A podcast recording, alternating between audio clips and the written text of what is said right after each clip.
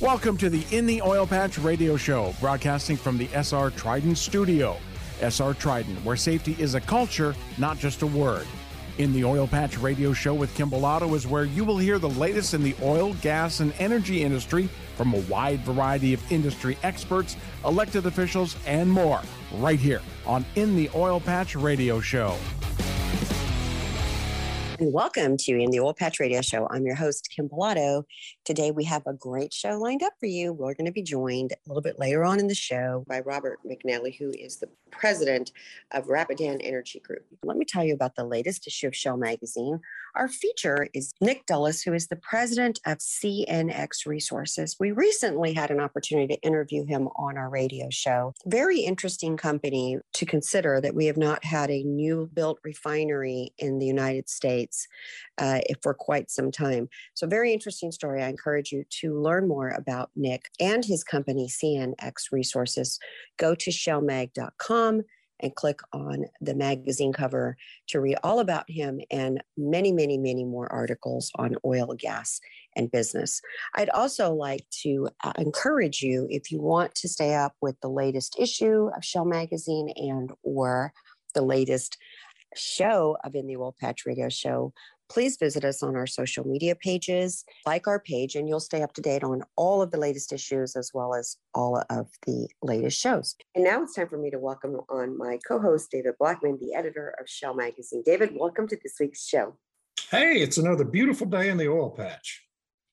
It is, and it's certainly hot. Uh, we're definitely into summertime. Uh, Boy, we are. Well, and there's a lot of things that are getting uh, pretty heated, um, uh, especially in the energy sector with uh, gas prices. Let's talk about our favorite topic, which of course is that both uh, the international Brent price and the price for West Texas Intermediate rose well over $120 this week. And that's a high. So, where do you speculate that we're going to end up? Uh, or where are we heading from here? Well, we're we're heading into uncharted territory, I'm afraid. Um, you know, it, it's not just me. Uh, pretty much every major analyst now is is predicting oil prices by the end of summer to be up in the 140 to 150 dollar range. Uh, you and I have been talking about that for a couple of months now, and and you know, there's just no market factors uh, to slow it down right now, particularly with China lifting some of their COVID restrictions. I know they put some back on in Shanghai uh, later this week, but uh, but really they're they're loosening up all over the country now, and so demand is going to continue rising, and there's nothing to really stop that. There's no viable alternative, despite all the rhetoric from the Biden administration and uh, the governments of Europe and and so it's it's just going to keep going up because the other reason is that other than the United States, where Biden is doing everything to inhibit our industry's growth, the only two other oil producing nations with really substantial uh, available capacity that's not currently on the market are Saudi Arabia and the United Arab Emirates. And, you know, their additional capacity is really pretty limited. And, and so there's just, uh, the market's undersupplied and Eh, there's nothing to, to fill the gap, unfortunately. Well, and maybe, um, you know, to put this in a term where our listeners can understand is so when crude prices go high, so we're at 120 and they're going to go higher, which is an all time high, it also results in higher crude prices. And so we're now seeing the world's uh, gasoline prices well over $5 a gallon. And I know in some states you had talked about, like California, it's even higher. Oh, yeah. Uh, is there any uh, thing we can look to, like how fast are we going to increase? If you're talking about us going from 120 to 140, the acceleration we're going to see in the next couple of weeks, what kind of prices are we looking at then? And is there any relief ahead of us for? Yeah. Well, you know, I mean, over the last couple of weeks, they they've gone up almost a nickel a day, and uh, 25 to 30 cents each week. And I don't really see any factor that's going to slow that down. Um, so I'm afraid by the end of June, we could be uh, near six dollars on the national average, maybe five seventy, something like that. Um, and and really, um, you, know, we're probably going to be over six dollars a gallon sometime in July. Uh, on, on a national average, there's one gas station in California. I saw a video of them actually adding another digit to their sign to accommodate $10 gas prices and higher. And that's not an irrational thing for them to be doing in California. I don't think we'll get that high. Um, so it's just uh, demand will start slackening off uh, once summer's over, and we will have a little relief, I think, uh, in demand for gasoline and diesel, and maybe prices will come down a little bit. But you know, it's not gonna. It's it's an ugly picture from here on out for several years, really. Let's, let's talk about the Biden administration as well. Um, they, you know, despite the gas prices going higher, they they they almost seem like they're continuing to double down on wind and solar.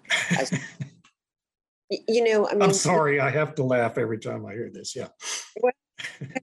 I mean, we've seen it when we had a Snowgate here that they didn't perform uh, as they should have.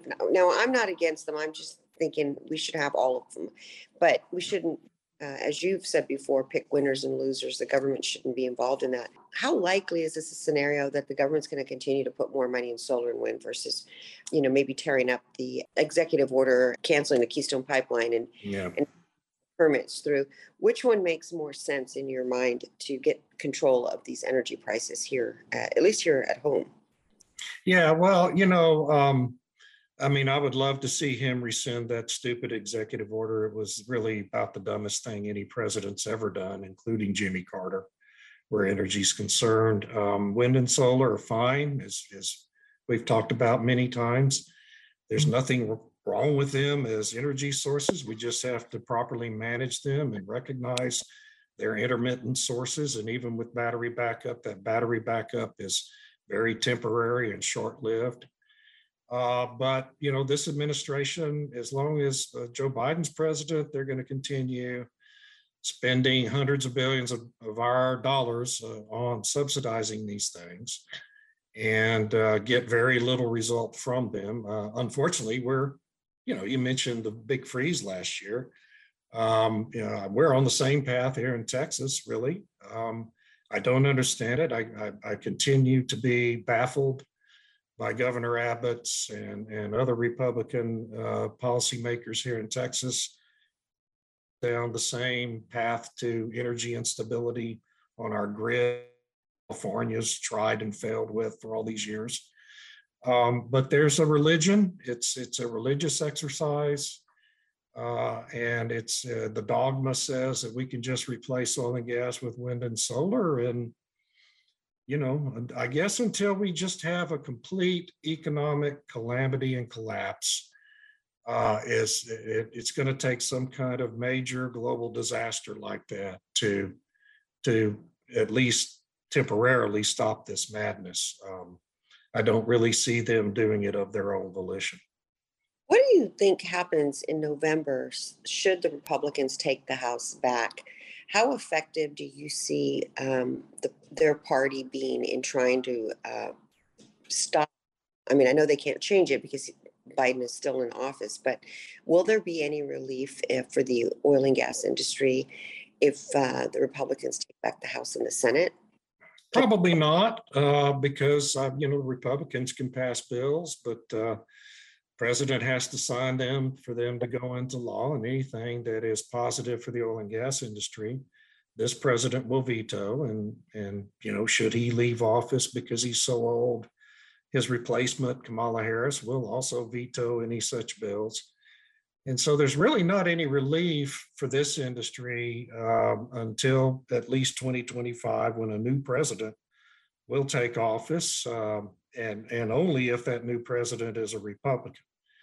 Um, so, you, you know, I mean, Congress, it's good to have control of Congress. It will stop madness like, you know, the current effort to revive the, the Build Back Better bill. Oh my God, they want to go spend another two or three trillion dollars. in, and despite all this out of control inflation we're experiencing, Uh, so that madness will end with a Republican Congress. But otherwise, you can hold hearings and, um, you know, uh, but the, but if you can't get a president to sign your bills and you don't have a veto-proof majority, two-thirds majority in both houses, then you know you you're what you can really do is very limited. So uh, I, I, mean i think it's urgent that we take control of congress away from the democratic party. We've seen what kind of damage they will do invariably when they're in control but uh, you know it's not a magic bullet.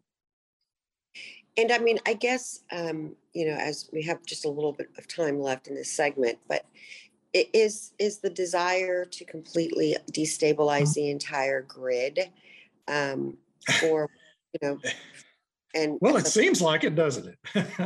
I mean i you know it's it's I, I think we do make a mistake to just attribute all the damage they're doing to mere stupidity. Uh, i think some of it is active malice and and bad intent. And and to you know to what extent it's one over the other i'm not sure but these people are not merely stupid. Right. Now i think that energy has just become a very politicalized yeah. subtopic and uh, it's it's the redheaded stepchild uh, in this administration. So, well, David, when we come back from break, we're going to be joined by Robert McNally, who is the president of Rapidan Energy Group. You're listening to In the Patch Radio Show, and we'll be right back. The Texas Alliance of Energy Producers has a rich and commanding history of fighting for the independent oil and gas industry. The Texas Alliance became a statewide organization in 2000 with the merger of two of the oldest oil and gas associations in the nation the North Texas Oil and Gas Association and the West Central Texas Oil and Gas Association. Today, with more than 2,600 members, the Texas Alliance is the largest statewide association in the country serving independent energy producers and associated industries. Through our efforts in Washington, D.C., and and Austin, the Texas Alliance is focused on a better business climate for you. The Texas Alliance has a staff consisting of highly experienced senior staff and supporting consultants serving our membership.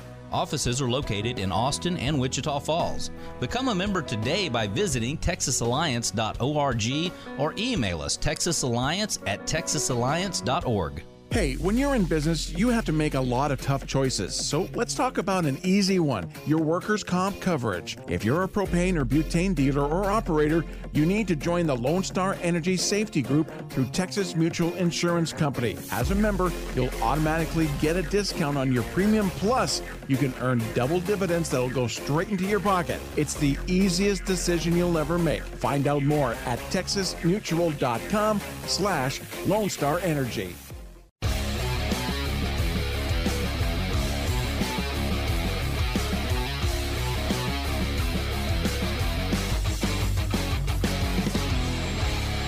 Now, David, it is time for us to welcome on our guest today, Bob McNally, who is the president of Rapidan Energy Group. Bob, welcome back to In the Oil Patch Radio Show. You've been on uh, before, but it's been years back. We ran into you at Deloitte at one of their conferences.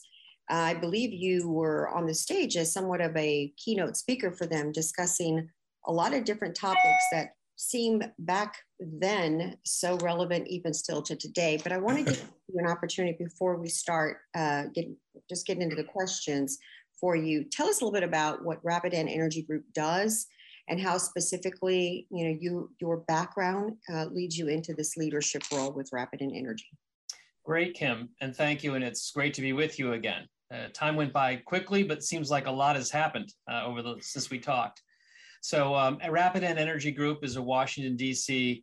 energy consulting firm. And really what I've done with it is attempt to do for many clients in the oil industry, from the investment side to real oil companies, you know, physical producers and investors and traders, what I did for President Bush and Paul Tudor Jones when working for them before. And that is make sure they're not surprised by risks and, uh, and also can take advantages of opportunities coming from where market fundamentals and policy and regulation and then geopolitics over, overlap and intersect. And in energy, that's happening all the time as we see today. So that's what my firm does. We're about 20 people. We have six different services and a great set of eclectic group of clients and uh, have more have plenty of material to work with these days, I would say. We're, we're very busy. you know, my my journey uh, into energy was more uh, drift than mastery. I wanted to be a military history professor, but I didn't get rich in the Peace Corps. And so while in grad school, I got a job counting barrels for an oil consulting firm called Energy Security Analysis. And it occurred to me, this was during the first Gulf War, that oil had this really interesting political and geopolitical aspect to it, which made it kind of interesting among commodities, which frankly didn't interest me much, commodities in general. Anyway, uh, decided that that was a better place to uh, raise a family and, and pay for the mortgage and everything. So I ended up going into energy instead of history. Although my book, as you know, and we're kindly um, so happy to promote it when it first came out, I think is when we talked, Crude Volatility, the History and Future of Boom Bust Oil Prices. The book really is uh, a lot of history. And so um, so I got to indulge really my history when I wrote the book. But uh, I worked at the hedge fund and then I went uh, into the White House and was proud to work uh, for President George W. Bush uh, from 2001 to 2003 as his top energy advisor on the National Security Council and National Economic Council from a pretty busy time. I call it Enron to Iraq. So uh, never a dull moment. Hmm. And I had two jobs for the president there too, all energy all the time and then I started my firm 13 years ago. So it's been a quick ride, but uh, enjoyable one. And uh, again, I'll just uh, conclude the the uh, kind of the, the background with uh, never a dull moment and plenty of material to work with. I wouldn't agree with you more. Um, I think the show has been on the air for now seven years. It has definitely evolved. Um, but some of the things that you have been covering were specifically things pertaining to how uh, decisions that OPEC uh, has been making, how it has been affecting, uh, how it affects us here in the United States, and kind of explaining that out, especially at Deloitte. David, I want to give you an opportunity to jump in here because there's been such volatility, and I don't want to take too much of uh, Bob's time in, in covering the stuff we covered in the past. Let's talk about what's going on right now.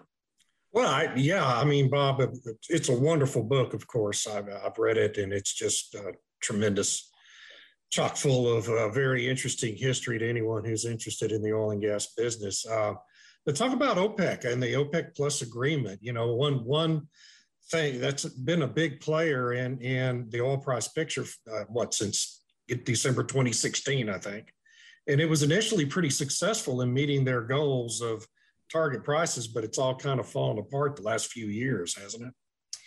Well, it's been like a a Netflix series, David. Yeah. It really has. so so the way I count sort of the eras here, you had the Texas Railroad Commission, which was by far the world's most effective swing producer. If you just look at how stable oil prices were, just right. big supply demand imbalances. Then you had OPEC take over. Uh, but in OPEC, in my view, gave up in uh, 2008. They lost control the same way that TRC did uh, by by running out of spare capacity in peacetime. Right. Now the price prices since then, if you just look at the price chart, we are still in a boom bust era, in my view. Uh, we are in shut in to recession uh, kind of levels of swings in prices. The amplitude here is does not suggest a well governed market at all. So in my view, we're still in boom bust now. In prior boom bust eras, you will have temporary uh, swing producer groups come in. And most of them, most always, uh, they end up failing uh, because they don't have enough discipline internally and they can't control enough supply outside. Right. Now, to be fair to OPEC Plus, which got started in 2016, took two years for the Saudis to, you know, drag the Russians kicking and screaming into this thing. But in 2016, they, they, they did it. And um, uh, they had success in, in 2016, 2017 and they were doing okay until 2020 when COVID hit. And then they sort of flew apart spectacularly. And uh, we all saw that. I think we had negative $37 crude at one point in May of 2020. Uh, and the Texas Railroad Commission had a hearing. I, I presented at it where they were thinking about going back to quotas. So that's how bad right. that got.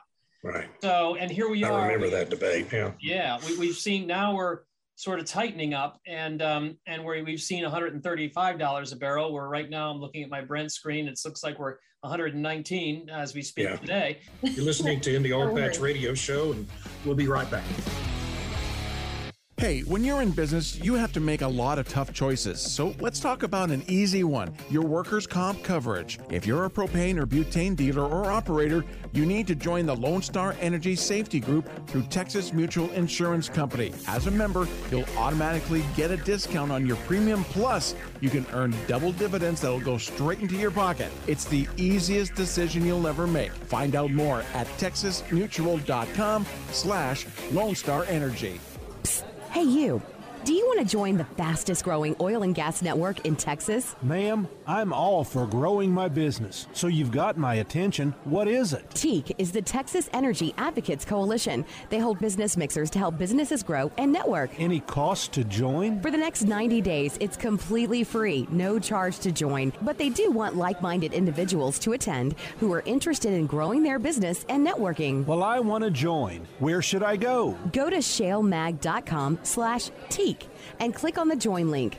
Enter your information and we'll get you set up. Join the Texas Energy Advocates Coalition at shalemag.com slash TEAC today. Shale Oil and Gas Business Magazine provides services like print advertising and digital marketing. Our digital advertising services include website, email, radio, video, and social media. Shale also provides specialized web services from website management to search engine optimization and social media management. Visit our website, shalemag.com. Once again, that's shale, S H A L E, mag, M A G.com to learn more. Shale is your one stop shop for growing your business. Pick up the phone today and call 210 240 7188. Again, 210 240 7188.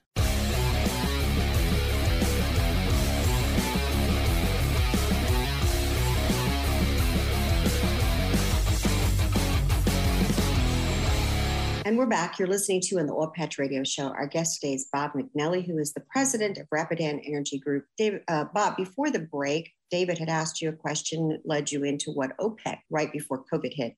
And obviously, there was OPEC, then we graduated into OPEC Plus. And you were telling us a riveting story that what happened was COVID hit. So please continue on with where is COVID Plus, which is basically the Saudis and the Russians coming together to help stabilize oil prices. Well, you know, nothing fixes the minds of producers and uh, Mar- Marshall's willingness for swing production and collaboration than a price bust.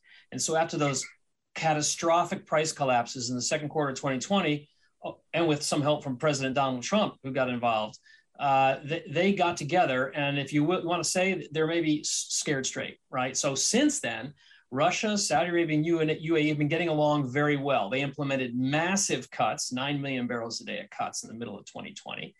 And fortunately, uh, the market for them, the market has been tightening. We've been climbing out. Now the job is easier. You know, when the market's sort of recovering and we were transitioning, as I think we were last fall, from a seven year bust phase to a multi year boom phase. And I did say that last fall. I told our clients, get ready. Since 2014, I've been saying, hold on, hold on, hold on. Boom will follow bust, but not yet.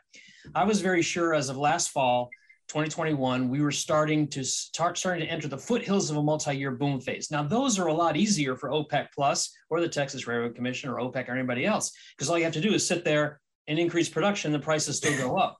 And if you look at it today, there's got 23 members of OPEC Plus. Only three or four of them have any spare in the tank at all, and mainly it's Saudi Arabia and UAE. Russia's tapped out. So it's always easier for these groups when you're tightening as you are now. Now, looking forward, I know we're going to talk about oil prices and how OPEC Plus ends up.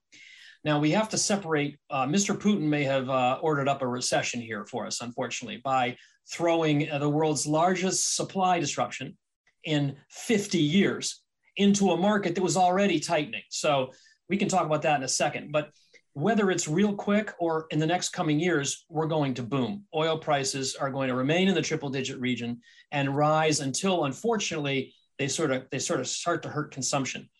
And in my view, OPEC Plus will sort of lose control the same way its predecessors did. OPEC in 2008, the Railroad Commission, 1972 in all of those cases, what happens is a swing producer loses spare production capacity in peacetime. They can't keep up with demand. Because if you think about it, my last comment on this when you've got too much oil and you're a swing producer, you at least have a choice you can make. I will cut or I will not cut, right? Mm-hmm. But when the market is tightening and you've thrown in every barrel you can, as just about every OPEC plus producer has done by now. You don't have a choice. By definition, you're tapped out. And the market then has to balance through demand declines, which is an ugly way to balance the market. And unfortunately, it doesn't make me very popular and get, don't get invited to the party. unfortunately, that's I know the how feeling, I see yeah. this ending. it, it is a little, uh, it's not a little crazy. It's, it's way crazy. Um, we're getting ready for break. When we come back, I think we want to start talking on the topic of the price where we were at 37 one day and today we're at 120. You never, the change in, in this has, has come pretty quickly and it has a lot to do with the administration and, and, and what's going on globally. But we want to understand what your thoughts are since this is what you do for a living. David loves to always uh, take a guess on, you know, where oil prices are going. And by the way, David, you have done an amazing job in the last five, six years of guessing, and you've pretty much been on target. Right. Now we want to get also your idea on where we're going. And I do want to also talk about President Biden and how he is blaming Russia for these high energy prices. This is Putin's fault. I want to get your opinion on that too. However, we're going to have to take a quick break. You're listening to an Oil Patch Radio Show, and we'll be right back. SR Trident is a veteran owned and operated industrial construction company. Established in 2012 by co founders Stephen Snyder and Ryan Berthold, SR Trident has positioned itself as an expert in the industrial construction sector. With mounting business expansions, they've assembled a team of skilled, experienced, and able individuals who are dedicated to meeting client needs as they evolve. SR Trident's safety record is impeccable as they've won a number of awards, including the ABC National Safety Excellence Award in 2020. With exceptional leadership and experience driving their gains, SR Trident can tackle any project and are ready to let their talent be the driving force in the energy industry. Call today 361 776 2662 or visit online at srtrident.com to request a bid proposal today. Any business can benefit from advertising to the oil and gas industry, but it's really important to partner with a marketing company that has a proven track record with this growing industry. Shale Oil and Gas Business Magazine is the one stop shop that'll keep you in front of the customers that you need to grow your business. So let's start growing your business in Texas. Email us info at shalemag.com. Again, that's info at shale, S H A L E, mag, M A G.com. Or you can call us 210 240 7188. Again, that's 210 240 7188.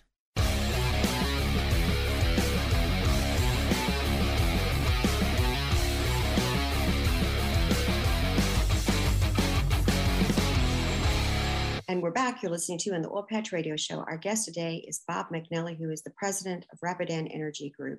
You know, uh, there, there's a lot of speculation right now. I saw an article this morning that a couple of the major investment banks have, have raised their target prices for crude oil for the rest of the year. I wonder what you see. You know, I mean, we we have predictions all over the board. Some are predicting as high as $150 oil by the end of this year. I wonder what you see just over the next several months as this thing continues to play out. Yeah. So at our firm, we are bullish near term. Uh, we think the unfortunate math uh, right now requires that prices continue rising until they reach what we call macroeconomic burden levels, yeah. meaning the consumer starts to tap out. Say, I can't, I can't take it anymore. And you start to see material deceleration in growth. And if we have to have a recession, uh, than than real absolute declines.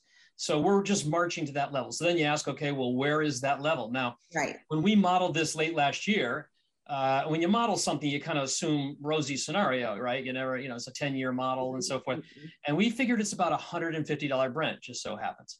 But you know what? That was when we were assuming, let's say, a normal, a, a healthy refining sector. So if you think about product cracks or spreads on top of that, you know, at the wholesale level, maybe a $15 product crack. And then from there, you build your retail prices that everyone pays. Well, as we sit here today, we may only be at 120 or so dollar Brent, but we're sitting here at $60 cracks because we can talk about this more if you like. We have a refining problem right now. Yeah, we uh, do. You know, we have a refining problem. And so, and so when you start to add that to crude and then tack on your retail this and your tax that, I mean, the American consumer right now is seeing over $200 a barrel gasoline at the pump.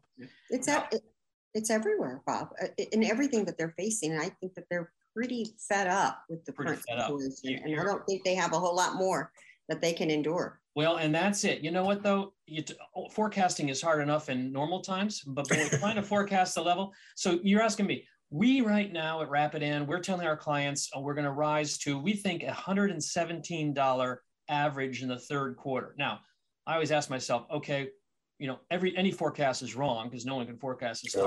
Right. Where's your skew? Wh- Where if you're wrong, it's higher or lower. If I'm wrong, it's higher. If anything, we're going to be revising our forecast up. But when we take a $117, now that's a quarterly average. So that means on a daily level, we'll see 120s, we'll see maybe even 130s.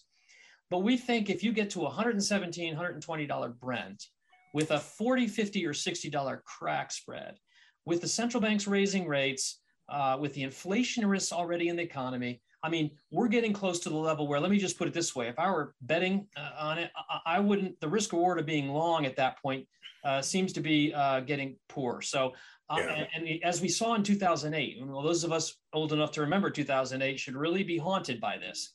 When that economy collapses underneath you, the price will fall like a rock. Remember that? 142 in early July, and we were like at $30, $35 by the end of the year. And that was with OPEC cutting, and it still mm-hmm. fell that mm-hmm. far. So we are on thin ice, and you do not want to be in the middle of the lake when the ice, ice starts to crack. So 120 Brent, I think, is probably where we, we, we would say, you know, you're going to tap out. Well, let me ask you, you know, we're talking about the consumers' patience and what they're enduring. President Biden has been blaming Russia for the high oil prices. And of course, that also leads to high uh, gasoline prices at the pump. How reasonable is that argument that Biden is making as far as is this really Russia's fault? Whose fault is it of what we're enduring? Or is it a, a, a whole bunch of things coming together that's causing this problem?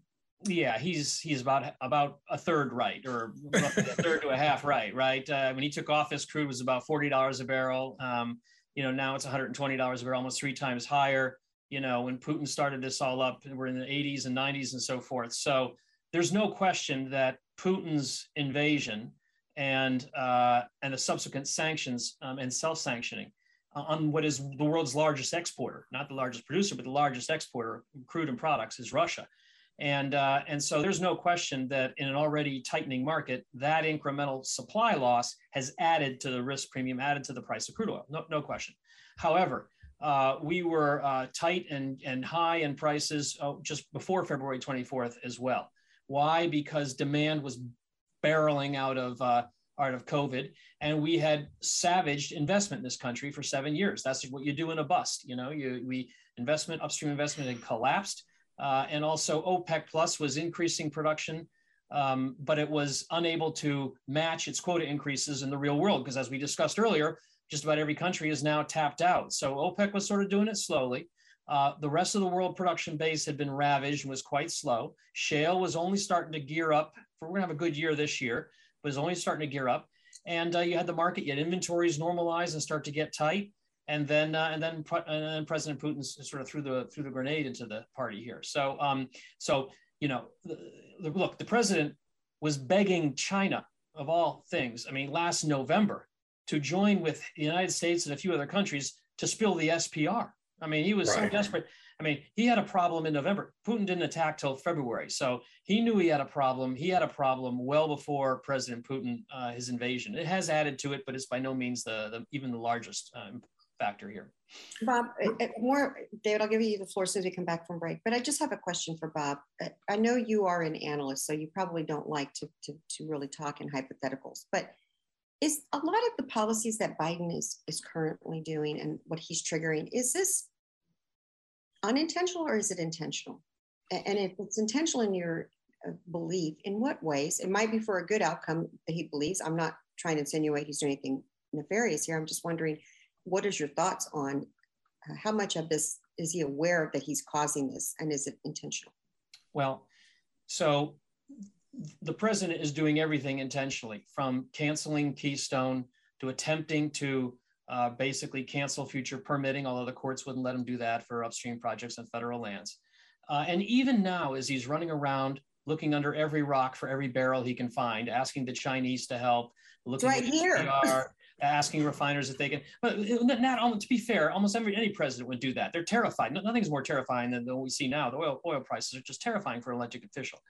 But the thing that's different is, you know, back in Obama Biden, to give them credit, when they spoke about all of the above at $100 barrel oil, they understood we had a multi-year decade process here. This wasn't about what can I squeeze out in two months before the midterms. And if you can't help me in two months with a barrel in the midterms, I'm still, I'm done with you. I'm still with my sort of decarbonization agenda. So his long-term policy of putting oil and gas out of business, I don't think has really changed. He hasn't really gone back to a long-term in the oil business long-term, all of the above.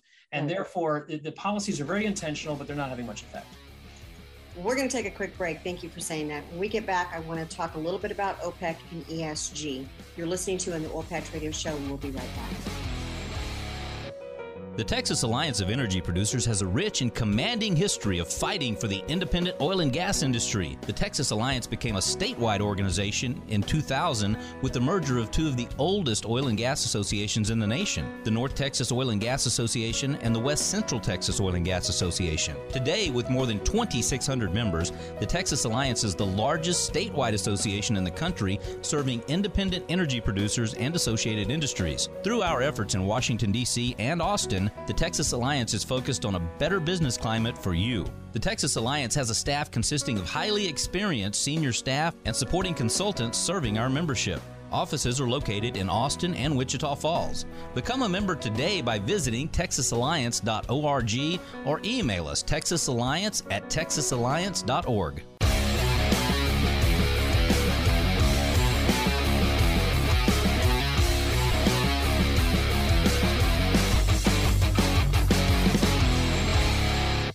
You're listening to on the Oil Patch Radio Show. My co-host David Blackman and myself, Kim Bellotto, are interviewing Bob McNally, the president of Rapidan Energy Group.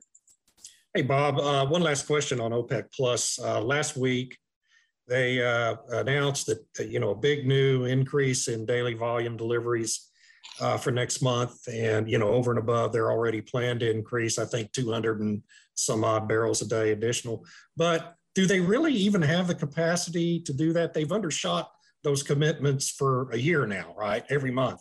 Do they really even have the capacity to meet those commitments now? Uh, David, no, they don't. So they're lucky if they can eke out half of what they've been announcing yeah. in terms of quota increases. And that's just because most of the other producers are tapped out. So last week they agreed to, to accelerate by one month this sort of termination of the existing tapering or increases. After that, they'll probably set quotas through the end of the year. But you know, as you say, instead of a 200,000 barrels a day and change, they're going to do 300,000 barrels a day and change with only UAE, Saudi Arabia, Kuwait, and Iraq able to do anything at all. So it's a pretty, pretty much a gesture. And if you look how prices responded, it didn't take long for them to rise right after that information came out. Yeah. Let's switch, let's switch gears, Bob, and talk about ESG because that is the huge buzzword. Everybody is moving towards it. Even even we see it outside the oil and gas sector with a lot of companies announcing that they're going to go carbon uh, neutral, net zero. But in the oil and gas sector, ESG has become a very important thing for investors to see companies moving in the right direction. Are there main drivers that uh, are uh, under investments in the new exploration efforts that you see coming forward since 2015? No question. You know, when I look at the question of how ESG is impacting the oil sector and even the world economy this decade, by far the most important aspect of it is how it has changed the way forecasters, leading consensus forming government agencies like the IEA, how they shape uh, consensus views of the oil market. And I think one of the most important things that's happened, and this is entirely due to ESG pressure on the IEA, was force them after 2019 to begin assuming that oil demand would start to slow down this decade right. and peak by 2030. You know the joke about the economists in a hole? How do economists get themselves out of a hole? They assume a ladder, right? Okay. And so, so, and this is really serious though. This, it's one thing to have irrational ideas about the speed of an energy transition. It's one thing to promise your voters or your investors this or that by 2030, even if it's ludicrous and completely nonsensical. But when the IEA uh, starts telling the world that oil demand is about to de- de- collapse, demand growth colla- collapse this decade in transportation because consumers are flocking to fuel efficient cars and EVs fast enough so that demand peaks around 2030, 35. Therefore, we don't need new investment in oil fields. That has been their message to 2020.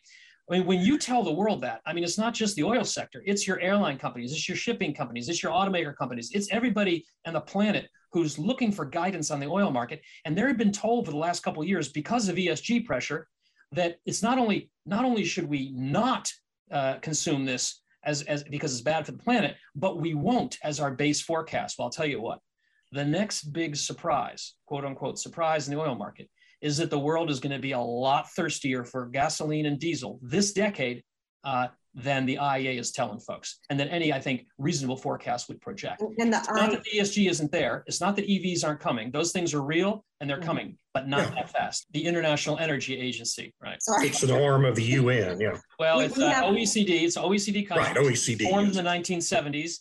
Uh, in response to the Arab oil embargo, is they're supposed to manage the reserves and manage security, but they also produce data and analysis that we all use. They are the thought leaders in the global oil market. And, uh, and I think many energy analysts like me are very concerned that they have sort of bought into wishful thinking. It's one thing to have a green scenario. It's another thing to tell the world we're heading definitely towards a green scenario and you don't need to invest in oil and gas. That is going to be a mistake for which consumers and governments are going to pay.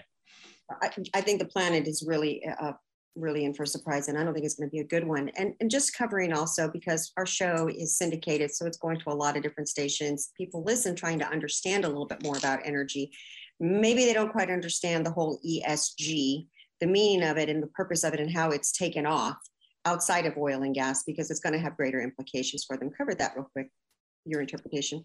Um, well, so ESG, I think, is linked to this idea of stakeholder capitalism, and that is that corporations, uh, investors ought to uh, plan and invest and operate in ways that are positive for, as some folks conceive of the environment, uh, social uh, questions, and, and governance. And it has to do with everything, uh, you know, sexual orientation to uh, to climate sustainability and, and, and how you treat workers and so forth. It's a set of values uh, that um, aren't being necessarily legislated in countries, but they are being sort of um, encouraged upon private companies and, and, and, investors to adopt them and to change their businesses accordingly. So it's not just about P&L and return on capital. Now it's about uh, these other factors. So that's really how it, uh, how it is affecting, and that's how I understand it anyway.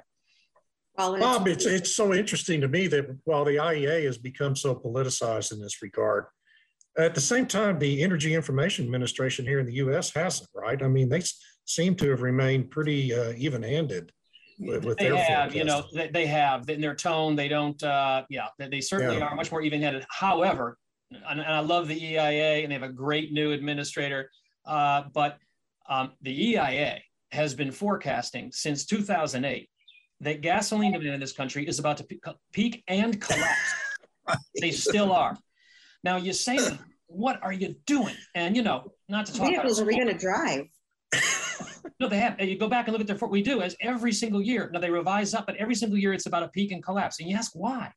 Well, the fuel economy standards and electric vehicles, mainly fuel economy standards. I say there's been no improvement in fuel economy in the United States since 2014. We have a lot of data. Mm-hmm. But you know what? To be fair now, these folks are government officials, and government officials aren't supposed to forecast that policies on the books will fail.